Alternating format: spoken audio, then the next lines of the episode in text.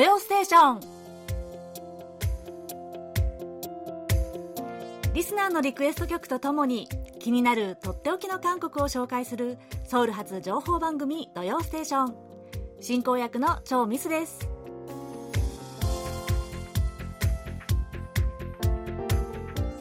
リスナーの皆さんこんにちは。안녕하세요 えー、皆さんクロフルって聞いたことありますか？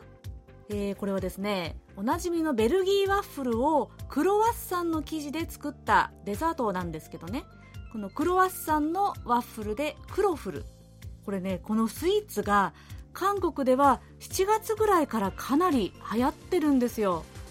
私先週初めて食べました。これがですね美味しい。サクサクしててすごい気に入っちゃったんですよ。これは甘いものが好きな人にはおすすめです。日本でも売ってるんでしょうかね？もしご存知だったら教えてください。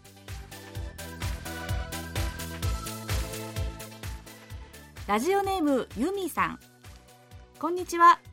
ミスさんが取り上げてくださったゼロ・ウェイスト運動や尾形先生の韓国の学生さんの日本への就職事情などとても興味深く拝聴しました。さて今後取り上げていただきたい話題ですが在韓日本社会の変化に興味があります。というのも最近2 3 0代の若い女性を中心に韓国への進学や就職を目指している動きがあると知りとても興味が深いなと注目しているからです。年代ごとに日本から韓国への移住者には特徴や傾向があるのかなと思うのですがぜひもっと知りたいです。よろしくお願いします。ミスさん、尾形さん、今後も楽しみにラジオを聞きますね。とのお便りをいただきました。そうですね。うん、韓国に住んでる日本の方々の層の変化ですね。まあ、今年はもうコロナに阻まれて、なかなか新しい流入っていうのはちょっと止まってるかもしれませんが、その時々によって動きがありますね。興味深いところです。まあ、この専門的な部分は尾形先生に 伺うことにしましてね。私はできれば今後この韓国にいろんな形で住んでいる方々にインタビューとかをして、えー、そのインタビューを通してお伝えしたいなとちょっと思いました。ぜひ今後ねじっくり取り組んでみたいと思います。ゆみさんありがとうございました。では今週の「土曜ステーション」イントロからワクワクするこちらの曲でスタートです。最後までお楽しみください。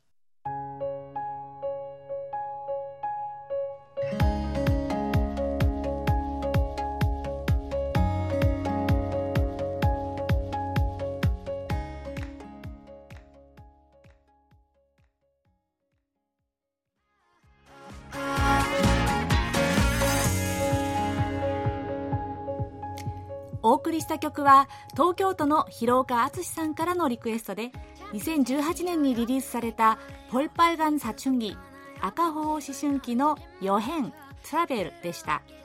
この曲おすすめスポットのコーナーのバックで流れている曲ご存知でしたがメロディーを聴いただけでも思わずどこかに出かけたくなりますね。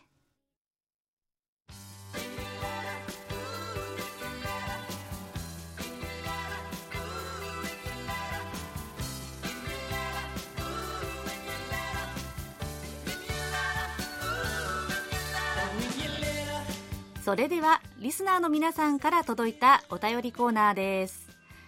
まずは放送を聞いてのご感想をいただきました。岩手県の伊藤浩一郎さん。空耳ハングル、えー、ポンタイビスさんの数字の空耳。すごいですね。まるでスパイが使う乱数みたいでしたよ。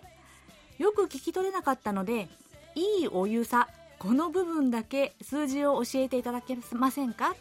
ということでした。はい、これあの先々週の9月12日にポムタイビスさんが送ってくださった空耳ハングルでしたね。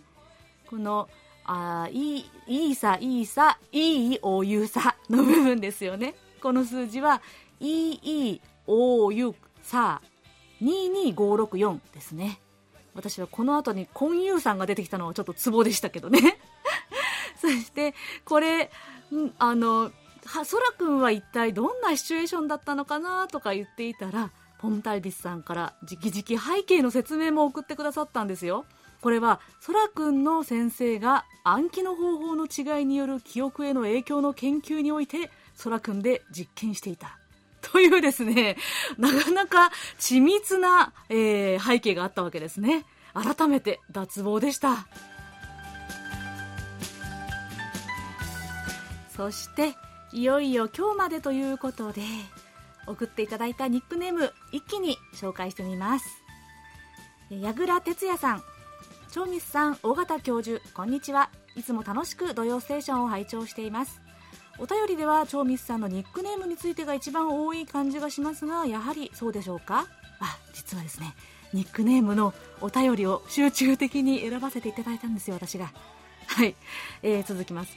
私もニックネームを考えてみました、え、ミルキーさんはいかがですか？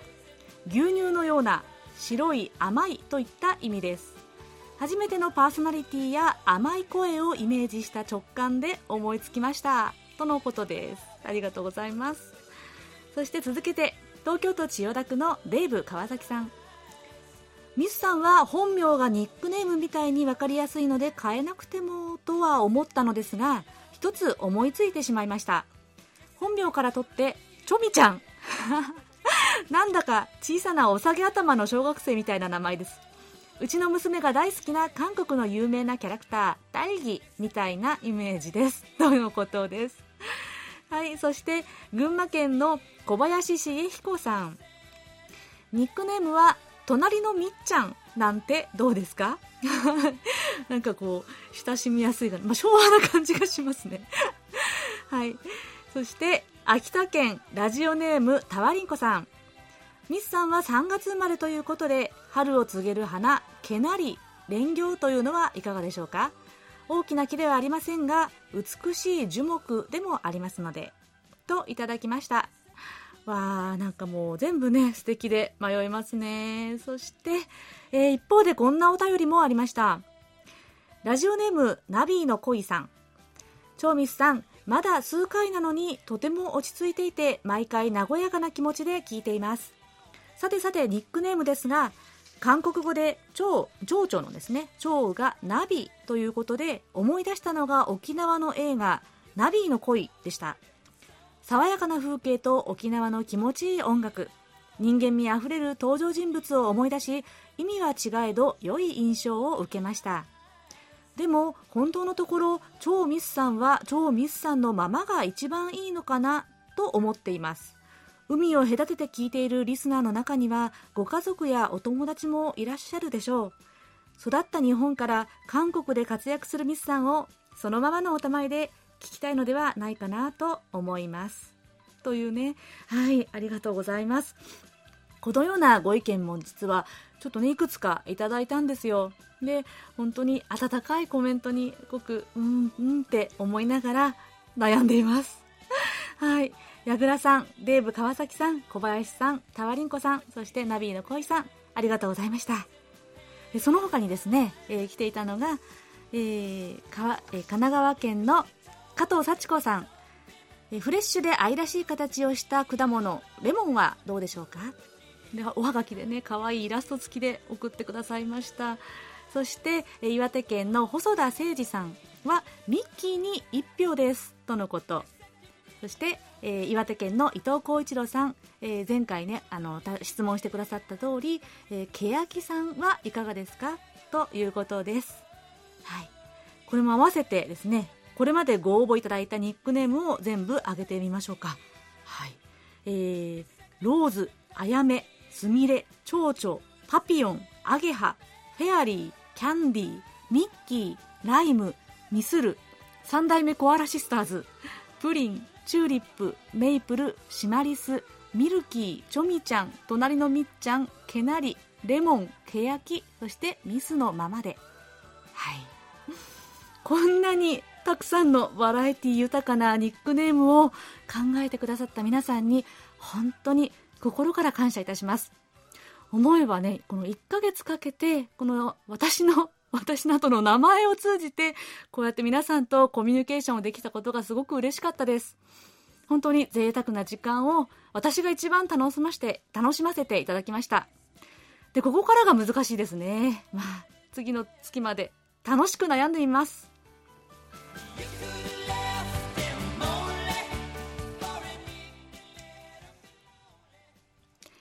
それではこちらのコーナー行きましょう。空耳ハングル今日ご紹介するのは福岡県のラジオネーム R05 さんが送ってくださった空耳ミュージックです。メッセージいきますね。チョンスラさんのファンヒ歓喜を聞いていて見つけたのは貸してよナスインヌンゴと聞こえる部分を見つけたので投稿をさせていただきますね。とのメッセージでしたこれは日本語プラス韓国語の混合空耳で来ましたねインヌン語というのは、まあ、インヌンあるでこものなのであるものですよね貸してよ、ナス。ほら、そこにあるやつみたいな、そんな感じなんでしょうかね。では、早速、皆さんで聞いてみましょう。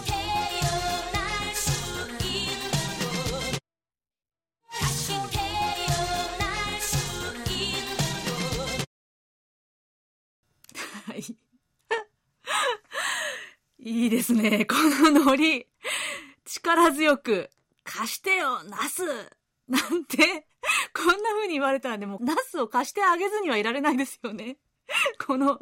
この曲は、えー、チョンスラさんの1988年のヒット曲、ファンフィーです。歓喜ですね。で、タイトルの通り、恋が始まったばかりの二人が、喜びも悲しみも分かち合いたいという愛の歓喜を歌っているんです。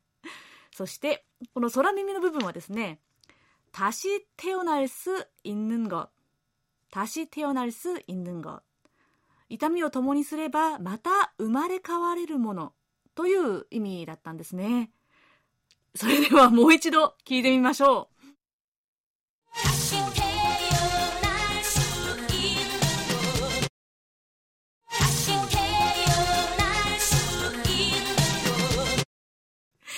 もうね、空耳ミュージックは一回聞いちゃうと、貸してよなすにしか聞こえないですね、ここの部分は。はい。えー、はい、ありがとうございました。この空耳ミュージックどうやって見つけるんでしょうね。私はですね、なんとなく、こう、歌詞の意味を考えずに聞き流してる時にふっと気づく、ふっと耳に入ってくる瞬間っていうのがあるのかなとだから、例えば、カーラジオとか、お店の BGM とかで、ひょっこり拾うことなんかがね、時々あるなと思います。皆さんはいかがでしょうかね？はい。ということで、R05 さん、空耳ミュージックありがとうございました。R05 さんには、ささやかなプレゼントと、私のサイン入りベリカードをお送りします。皆さん、空耳ハングル、空耳ミュージック見つけたらどしどしお送りくださいね。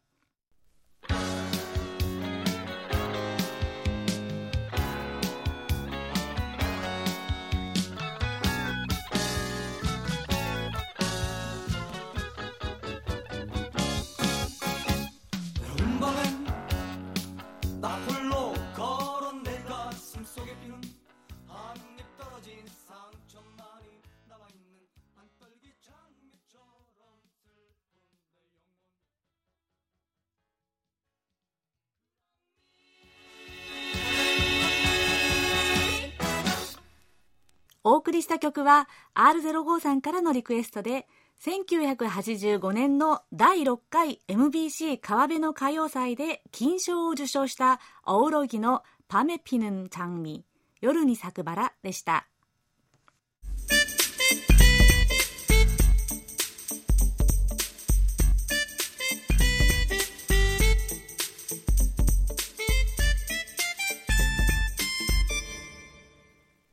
毎月最終週のこのコーナーは、のっぽさんこと小須田秀幸さんの歴史ぶらり旅です。小須田さん、よろしくお願いします。はい、よろしくお願いします。はい。では、今日のお話は？はい。このコーナー、前々回にお伝えした甲信政変というお話をしましたが、はい、えー、まあ、1884年の出来事ですけど、開化派と呼ばれる若手官僚が主級派を追い出して、まあ、一気に近代化改革を推し進めようとしたクーデター計画ですが、はい、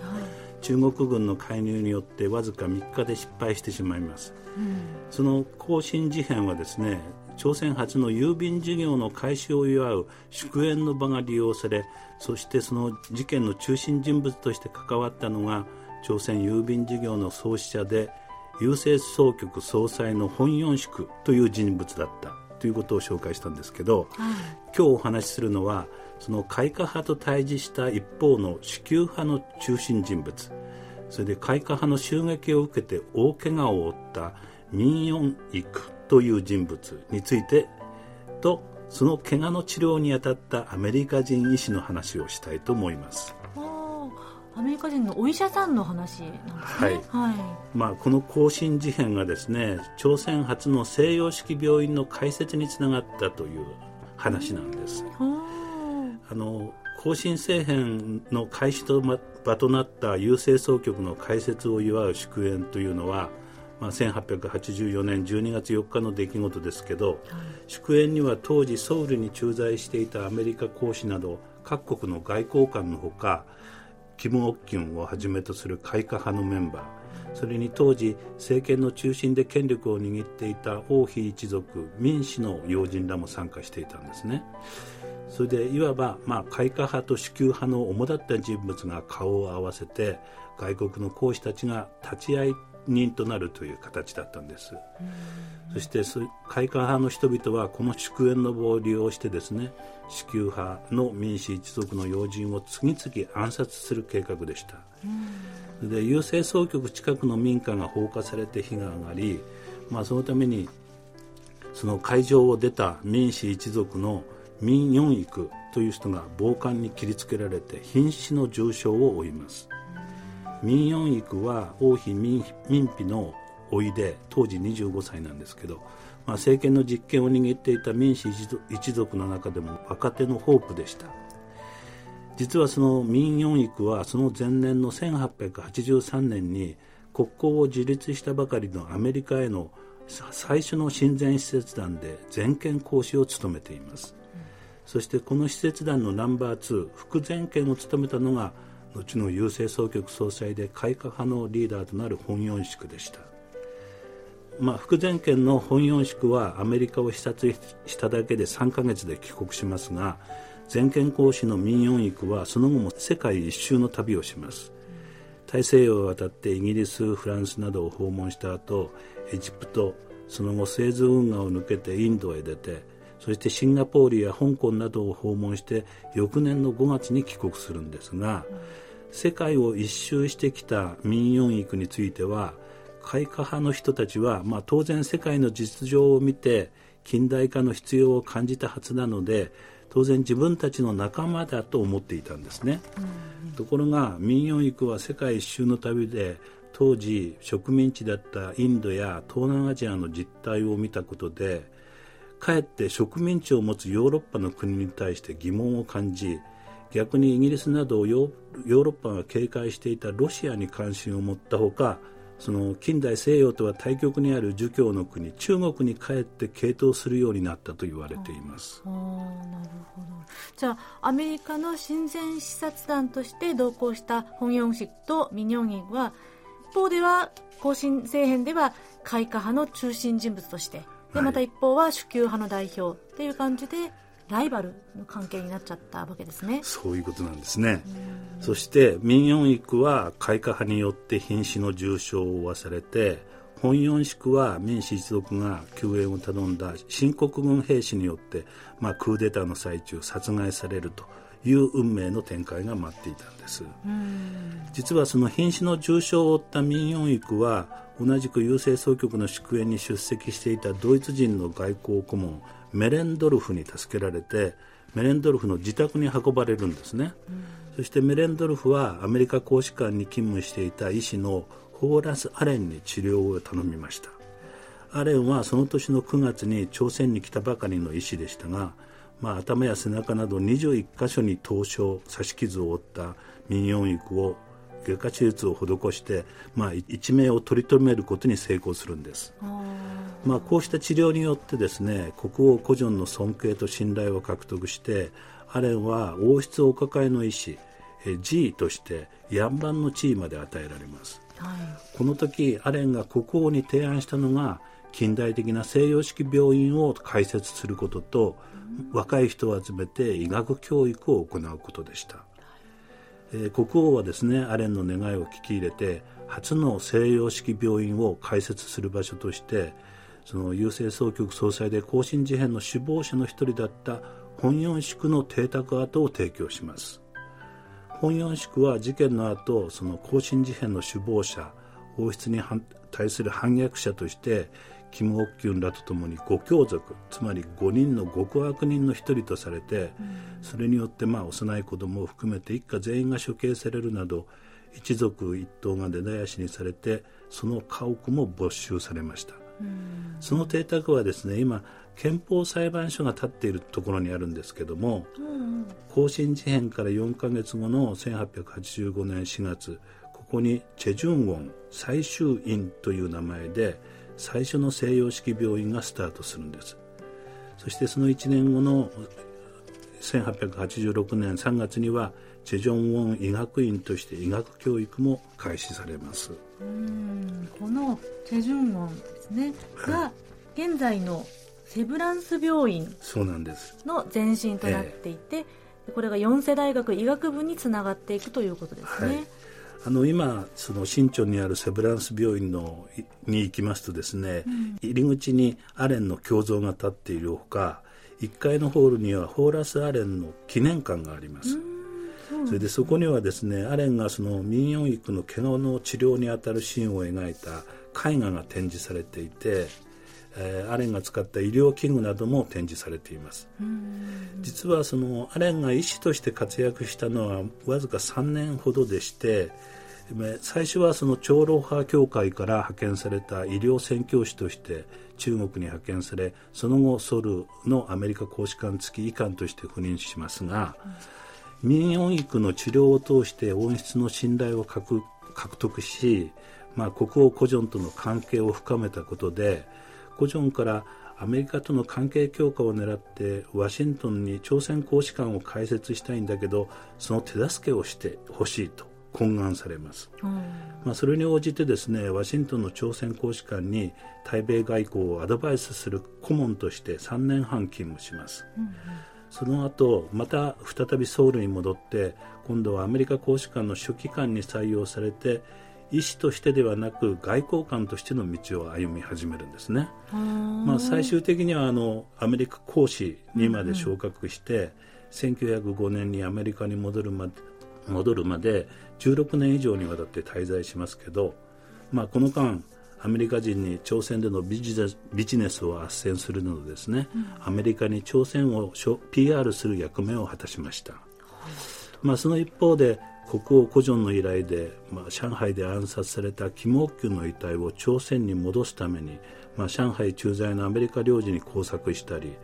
古城がロシア公使館に逃げ込むいわゆるロカン派戦という、まあ、のがありましたけどもその際にはロシア公使と連絡を取るなど脱出劇にも加担して朝鮮の内政にも深く関与した人物だと言われています。まあ、こうしてアメリカの利害と関係なくですね朝鮮王室に深く関わりすぎたために講師を解任されることにもなりました。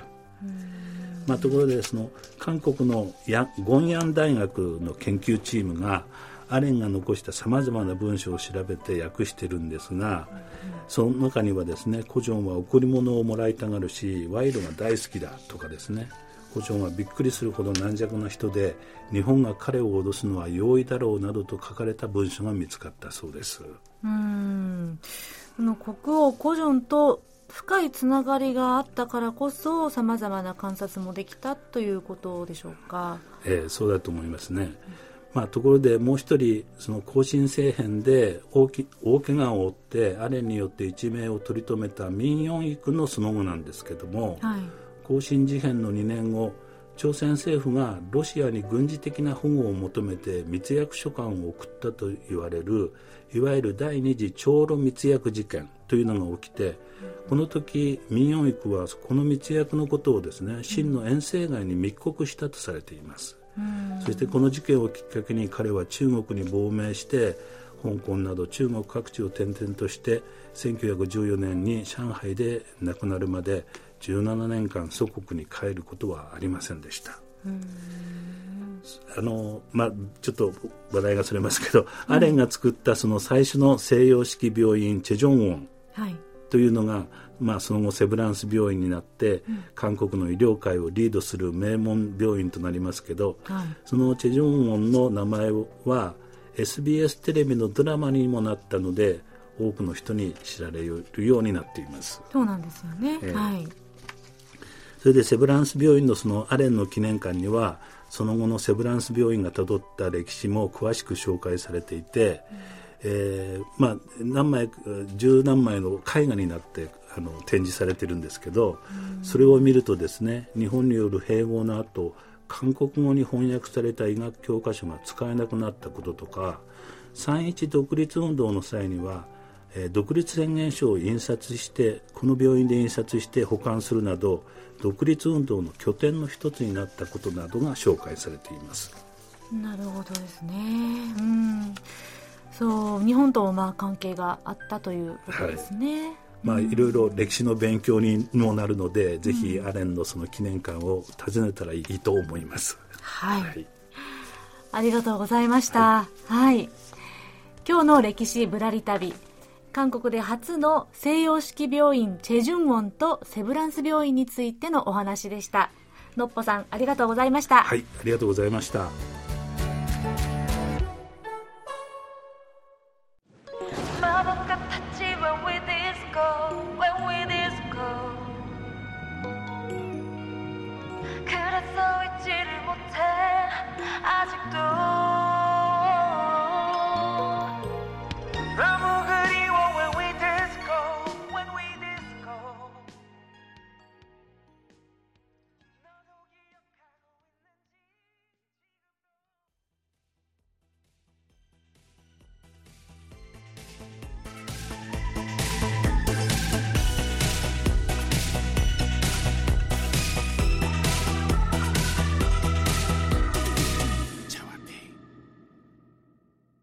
お送りした曲は、ラジオネームポポリンコさんからのリクエストで、今年8月に発表されたパクチニョン with ソンミの When We Disco でした。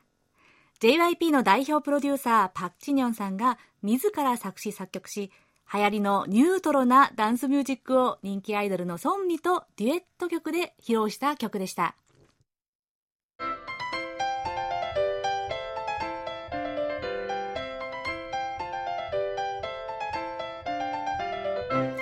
とっておき韓国ノート今さら聞けない韓国入門。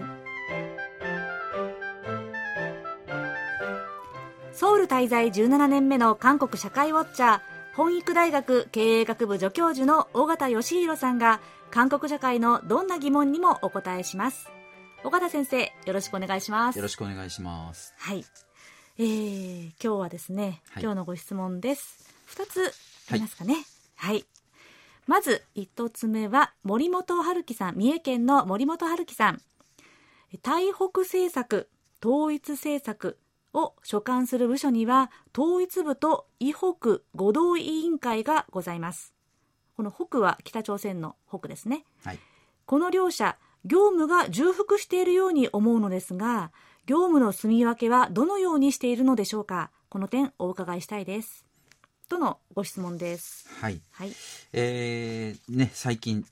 南北関係、はい、えー、緊張が高まってしまっている感じですけれども。ま、ですね、はい、はい、今。うん、えー、まあ、あの、その、まさにですね、その対北、はい、えー、政策を担っているのが韓国では統一部という、うね、えー、日本の省にあたる、うん、まあ、政府組織になりますね。はい、えー、ですけれども、それと別にイホック合同委員会、うん、えー、イブ合同ウィオンネというのがあるんですけれども、うんうん、えー、統一部は、えー、その省に、日本の省にあたる機関で、あの、韓国の場合は、えー、北韓をですね、国家と認めていませんので、外交の対象とはならないんですね。ですから、外交部というのが日本でいう外務省にあたるんですけども、外交部の、まあ、管轄にはならないわけですね。えー、ですので、また別途で、えー、統一部という形で対北政策はその統一統一部の下で、えー、行われているということになるわけです。はいで、韓国の領土っていうのは、まあ、えー、そもそも憲法上ですね、うん、えー、中国の実行統治下にあるペクトゥ山ね、うん、えー、白桃山ですか？山ですね、はい、えー、ペクトゥサンチョンジの、えー、北側北岸、えー、までが、はい、あ韓国大韓民国の領土ということで、うん、えー、いわゆる北韓のにあたる地域もすべて韓国の領土という前提になるんですね。うん、えー、でそのえー、北韓の地域に該当するのが、えー、伊北五道という地域になるんですけれども、うん、えー、そこを、まあ、管轄というか、えー、扱うのがその、えー、イブ・オド・ウヨネというね、うん、森本さんがからご質問いただいたあ機関になるんですけれどもこれは行政安全部という、日本でいう、えー、総務省にあたるはい。はい、えー、機関の傘下にある機関になるんですね。えー、でまあ、実質的に何かを具体的に、えー、大きな役割を担っているかというよりもですね象徴的な、はい、シンボル的な意味の、方が大きいと思うんですね。はいはい、で一般的にもあんまり知られてないですよね。私正直知りませんでした。ですよね。はい、えー、でで、まあ、あのソウル市の市内のですね、うん、えー、チョンノ区にあるんですけれども、うんうん、えー、まあ、地下1階、えー、地上5階の建物があってですね、はい、あのまあ、いわゆる政府の庁舎の中にあるとかっていうことではなくて別でこういう建物があるんですけれども、はい、えー、伊北五道等に関する特別措置法、うん、伊北五道委員会規定という、そういう法法的にですね、えー、規定があってそれを根拠に1962年に初めて設置されたと。こういうことになるんですね。えー、で、まあ、直接に韓国が統治できてないけれども領土とされているしている、うん、えー、伊北地域を管轄する地方行政機関として、伊北五道庁、まああの以南ですね、うん、え南側に関しては当然あのそれぞれ地方自治体が存在するわけですけども、はい、その、えー、以北地域に関しては、うん、あそういった自治体を置けていないわけですから、うん、まあ、それの代わりにというか、まあ、いずれ統一すれば、えー、その役割を果たすという形で、えーまあ、設置されていることになるんですけれども、うん、えーいわゆる脱北者北から、うん、えー、南側に渡ってきたあ北韓を離脱した住民の、うん、人たちが自分の故郷としてその伊北五道のそれぞれの地域、うん、えー、をまあ、思ってその機関のもとに集まったりなんていうことがたまにあったりするようなんですけれども、うんうん、まあ、それをもっと積極的にですね、えー、その故郷の人たちを集めて、うん、えー、支援をするとか、まあ、北から渡ってきた人たちは生活的に、えー、経済的にも苦しい、えー、立場に置かれたりっていうことが多いのでね、うん、えー、そういった支援っていうのをもっと積極的にやって、うん、えー、行く必要があるんじゃないかと。いうような話はああります。まあ、その点は統一部もあの扱っている部分なので、うん、えー、役割が重複するとかっていうことはあるかもしれないんですけれども、まあ、あの、伊北合同委員会っていうのがあるわけですから、うん、えー、そこを中心にやってもいいんじゃないかという声はあるようなんですね。でも現実的にはその仕事が大きくかぶってるということはないという感じですね。はい、なるほど。えー、森本さんのご質問統一部と伊北合同委員会からの、えー、違いですね。についての、えー、ご質問にお答えいただきました。もう一つ質問が来ています。はい、はい、えー、長野県の相馬秀樹さん。尾形先生こんにちは。サンフランシスコの漢字表記について韓国で、えー、三藩と書くと言われていましたが日本でも漢字でこれは倉庫と言います桑の港ですね、はい、と表記しますこれって日本の植民地時代の影響でしょうか？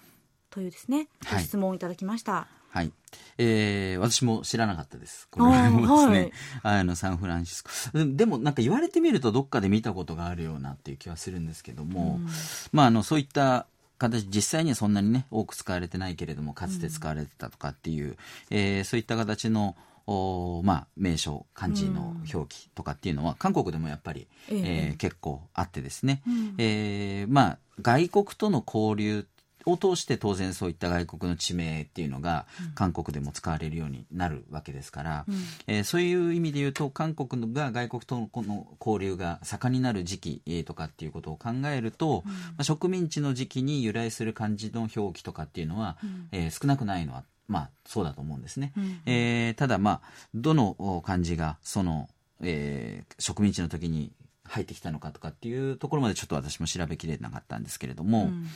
なんかその以前にアメリカの地域なんかはそれ以前に入ってきたものが多いっていうのをミスさんがそうですね。調べた浅い私の浅い調べによりますと。あの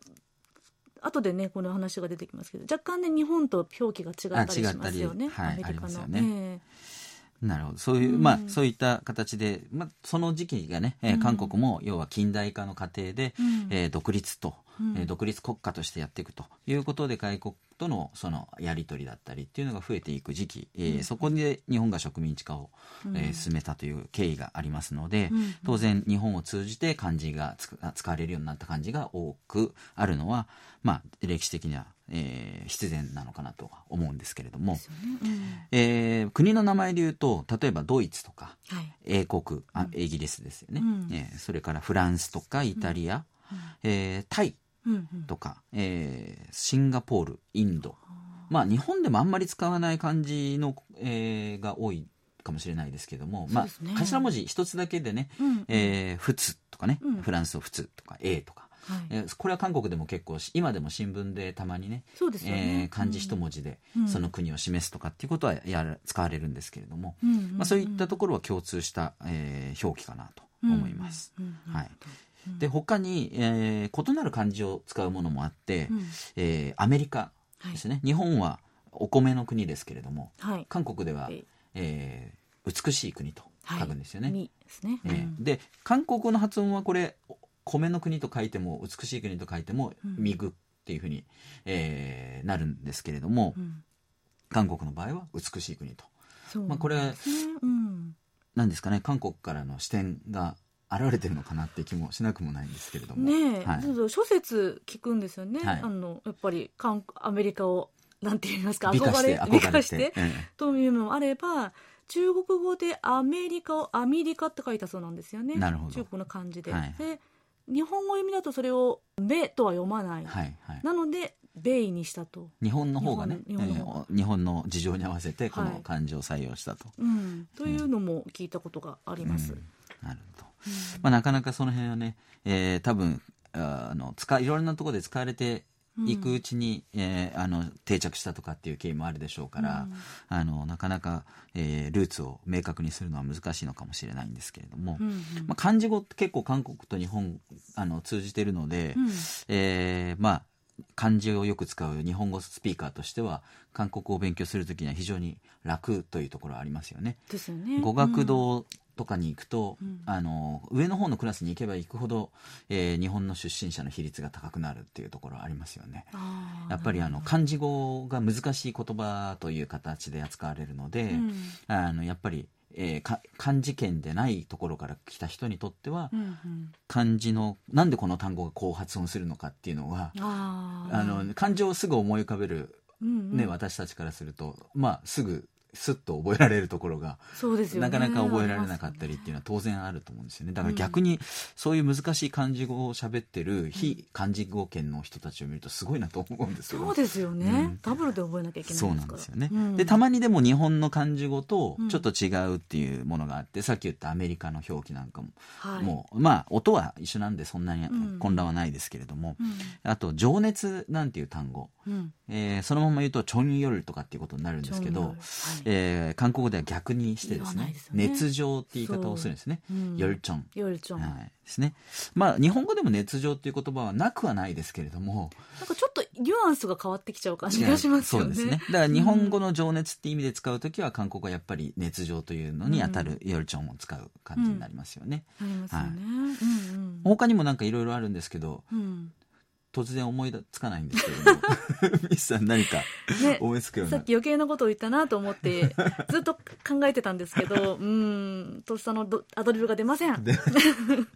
はい。まあでもかなりのあれ確率で日本語とね韓国語漢字重なってる、